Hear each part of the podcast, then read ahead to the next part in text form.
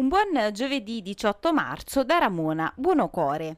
Con ordinanza numero 31 del 2021 il sindaco di Agerola Luca Mascolo mette in atto ulteriori misure cautelari e preventive volte al contenimento del rischio di contagio da Covid nel territorio comunale.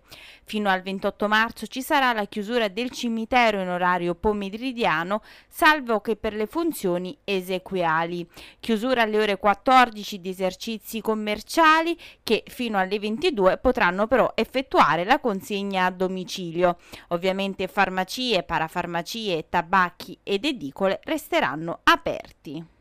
La regione Campania ha stanziato 4 milioni di euro per la messa in sicurezza del costone Vaiendola nel comune di Amalfi franato lo scorso 2 febbraio. I fondi stanziati integrano le risorse già messe in cantiere dall'ANAS per la ricostruzione della strada che ammontano a 1,1 milioni di euro. Si tratta di un intervento molto importante non solo per restituire la tanto agognata normalità ai cittadini della costiera amalfitana, ma anche per mitigare il rischio idrogeologico insistente su quella zona della Divina. Ultimati gli interventi di messa in sicurezza della zona effettuati dal comune, il testimone è passato nelle mani dell'ANAS che ha iniziato a costruire quella che sarà la base portante della strada.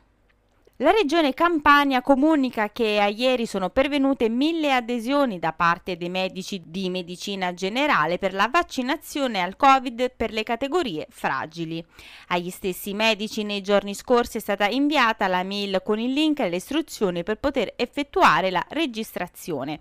L'unità di crisi della regione Campania, riunitesi per un'analisi complessiva della situazione pandemica e per l'aggiornamento del piano vaccini, comunica che a ieri ieri è stato vaccinato circa il 90% del personale scolastico e il 95% del personale sanitario. Attualmente è in corso e sarà intensificata la campagna vaccinale per gli ultra ottantenni e gli ultra settantenni e sono stati resi noti i primi risultati relativi agli effetti della campagna vaccinale italiana contro il coronavirus Covid-19. La dettagliata analisi è stata pubblicata su lavoce.info dal professor Enrico Rettore, ordinario di econometria presso il Dipartimento di Economia e Management dell'Università di Padova.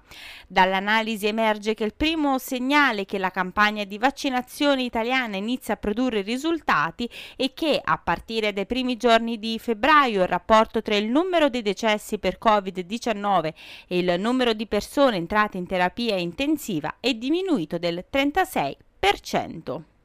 Questa era l'ultima notizia, l'appuntamento con le news locali torna puntuale domani, non, mi resta che augurarvi un buon proseguimento di giornata.